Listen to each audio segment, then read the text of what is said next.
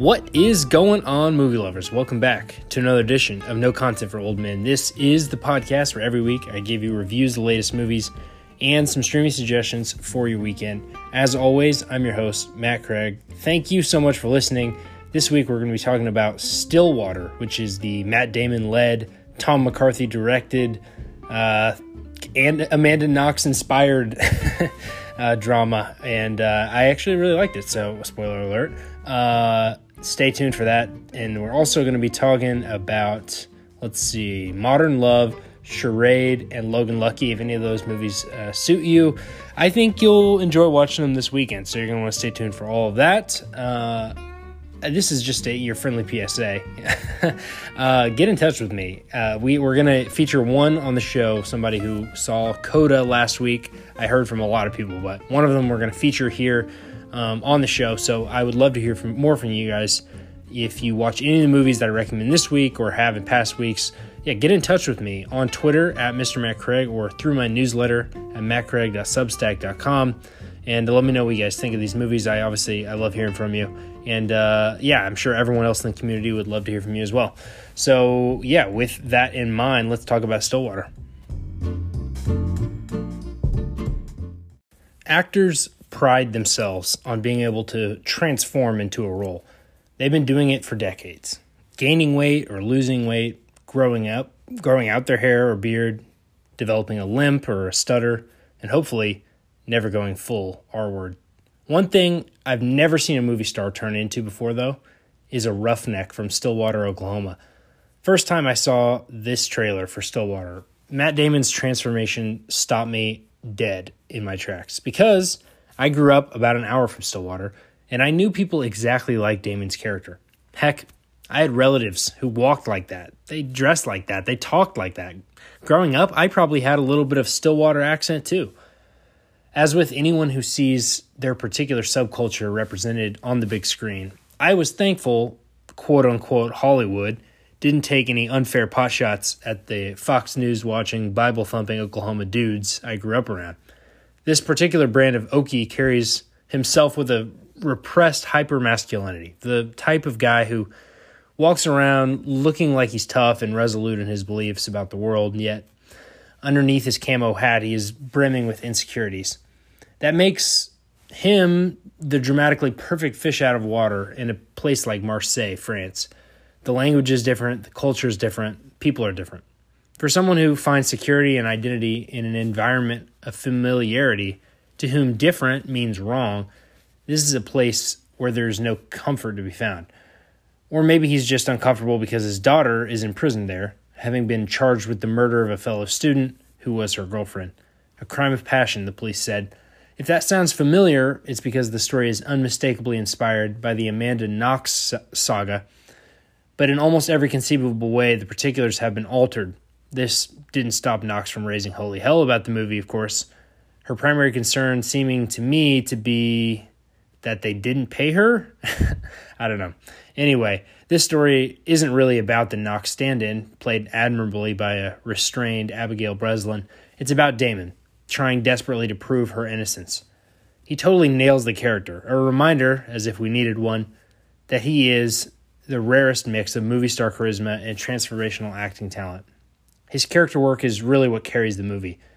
Then, as the movie wears on, he slowly morphs from an unrecognizable Oklahoma roughneck into, well, Matt Damon, which the movie needs in order to transform itself from a fish-out-of-water character study into sort of a detective story that almost reaches full-on thriller status.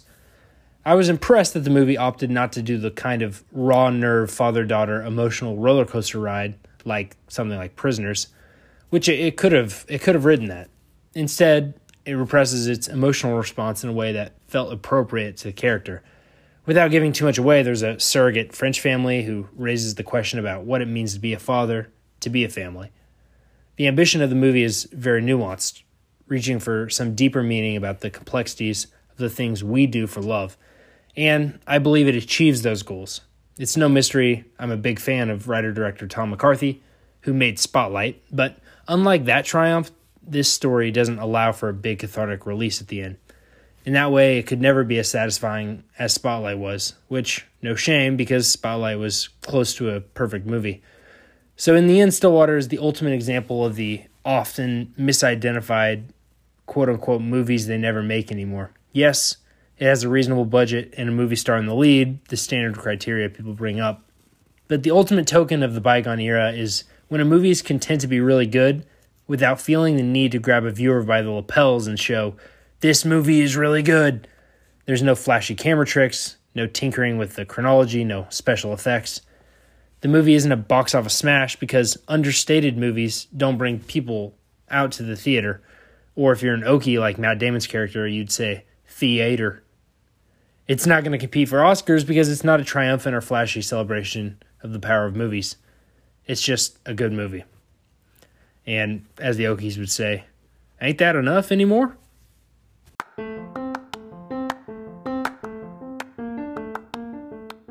All right, real quick before we get into our usual programming, one note from last week. The rave reviews for Coda keep rolling in from readers who saw last week's newsletter and checked it out. I heard from a lot of them. It struck a nerve with many, and I wanted to share one briefly that I got from a reader of the newsletter. And here's what she wrote. It has been a very long time since I've seen a movie that has stirred up such emotions. I am not one to shed tears easily, and this movie did it. Tears streaming down. And later she said, this movie gave me a better understanding and appreciation of the deaf community. To get the perspective of the parents watching their daughter perform in silence was so incredibly powerful. So, I mean, really, what more recommendation could you need? Thank you to her for reading, watching, and writing in, and I'd love to hear from you all. So again, get in touch with me at Mr. Matt Craig on Twitter or through my newsletter at mattcraig.substack.com.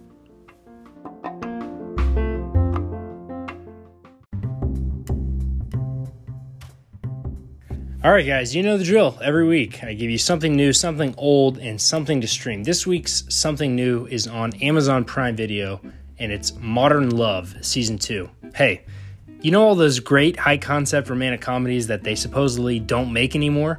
Well, I found them.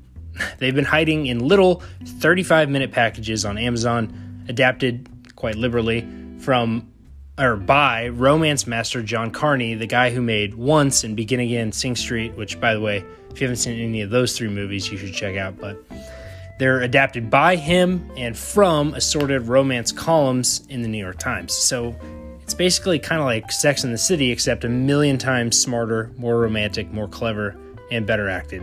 Each episode is its own separate story, and the second batch just dropped last week.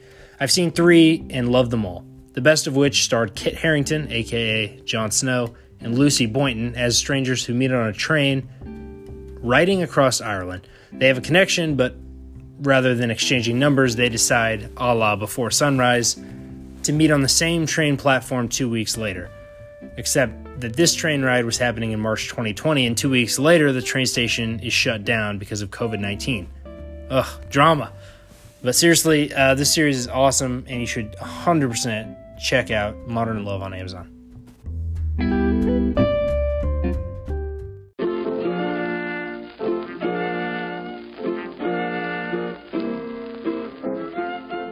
All right, something old this week. It's from 1963. It's also streaming on Amazon Prime Video, and it's Charade. They call it the best Hitchcock movie that Hitchcock never made. And this week, I finally found out why. Audrey Hepburn stars as a woman set on divorcing her husband who returns from a trip to find him murdered. She's comforted in the arms of Cary Grant, but then again, who wouldn't be? But as tends to be the case in these things, nobody is who they seem. It's a really fun and clever caper whose influence can be seen in everything from Jason Bourne to Pink Panther to When Harry Met Sally.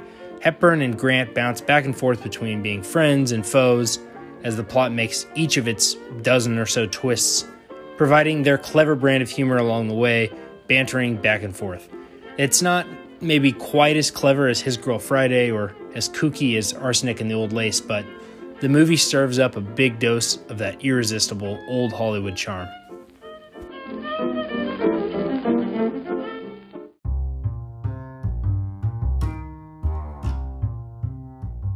And lastly, something to stream this week, it's on Hulu, and it's Logan Lucky. When we talk about, you know, empathetic portrayals of so-called middle America, this Steven Soderbergh heist movie would most definitely not be on the list. But I've never understood why the movie nicknamed Ocean's 7-Eleven didn't end up being a bigger hit. A bunch of hillbillies robbing a NASCAR race? I mean, come on, what more could you want? The cast is just, I mean, it's awesome. Adam Driver, Channing Tatum, Daniel Craig, Katie Holmes, Sebastian Stan, Seth MacFarlane, Hilary Swank, Riley Keough. I mean, and the story's classic Soderbergh, action comedy heist with that big twist reveal at the end. I keep waiting year after year for people to finally discover this movie and have it, you know, that critical reevaluation, but it just hasn't happened yet. And really, it should. This movie's a heck of a lot of fun.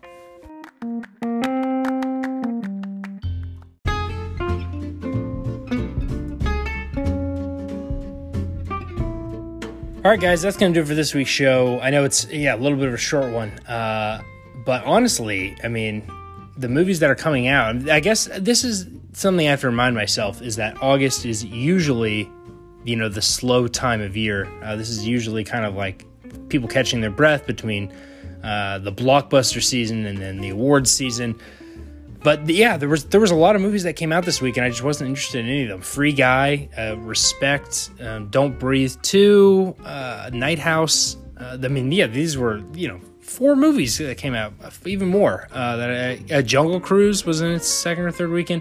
But yeah, I wasn't super into any of them, so it was Stillwater. But, next week, I feel like the movie release calendar is, it's still like... it's picking up steam. As much as I said that, people are clearing their throats, and maybe that's the case with movies not being awesome, but we got Reminisce, the big Hugh Jackman movie coming out this week. We have, obviously, Candyman coming out the following week, but Annette is going to come to Amazon Prime, and that was supposedly an awards movie, so I don't know. I feel like there's going to be plenty for us to talk about, is I guess what I'm trying to say. Let me know what you guys want to see. If there's any movies that I'm planning on not watching, if there's any of the ones I just mentioned that I'm going to skip, let me know. Maybe I should circle back and hit them if you guys think they're good, or maybe if they're especially bad. But yeah, I appreciate you guys listening. As always, spread the word to at least one person who you think would enjoy discussion about movies. But until next week, guys, as always, I guess, I'll see you at the movies.